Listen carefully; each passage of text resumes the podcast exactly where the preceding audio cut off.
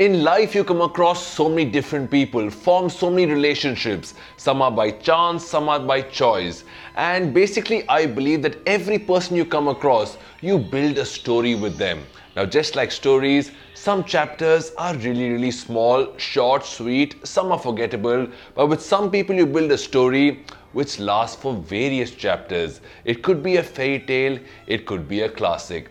Today, you and me will understand what people who come into your life and relationships are all about. This can be well defined like a tree. They fall under three categories leaves, branches, and roots. Let's understand the tree of life. The first category of people that we come across are leaves. Now, leaves are plenty. Just like that, you'll have plenty of people in your life who come just like leaves. I mean, they're there for a while and then they disappear or they fall off.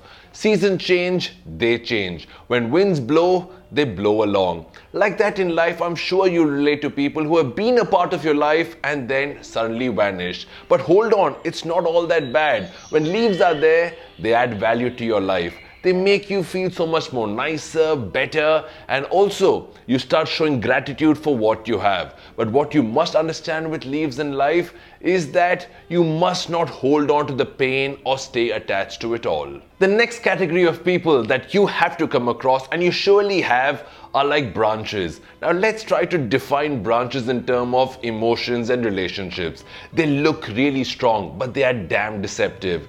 They look like they're someone who can take a lot of weight. When you put all of them or so much onto them, they just crack because actually most branches are hollow. Like that, what do branches actually teach you? To understand how much to depend on people and how much you need to depend on yourself. Now, if you've had many such branches in your life and you've been a branch for so many people. Words like, I'll always be with you. I promise you I will be with you through thick and thin. I've always got your back. No matter what, I will be there for you. We said this to people and people have told us this. When you start depending on them blindly and putting all the emotions on them, you know what? Like branches, they crack, and sometimes most of these promises are hollow. Now let's move on to the roots of a tree. Now, what exactly are the roots in terms of an outside perception?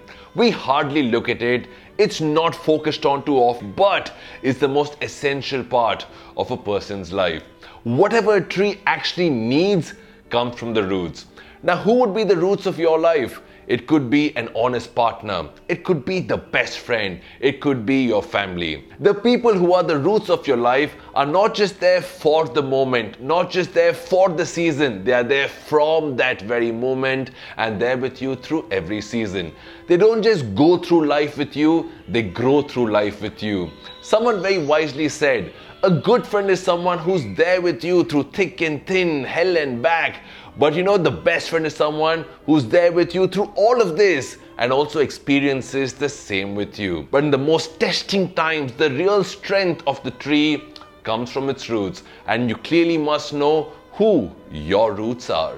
Now, we need to know in our life who are the leaves, branches, and roots, and whose life are we leaves, branches, and roots to. When you look at tree, you must observe this very, very common fact. One tree can have a thousand leaves, can have a few hundred branches, will have a very, very few roots. And hold on to the roots very firm because that is the foundation of your life, joy, happiness, and success. This is the tree of life.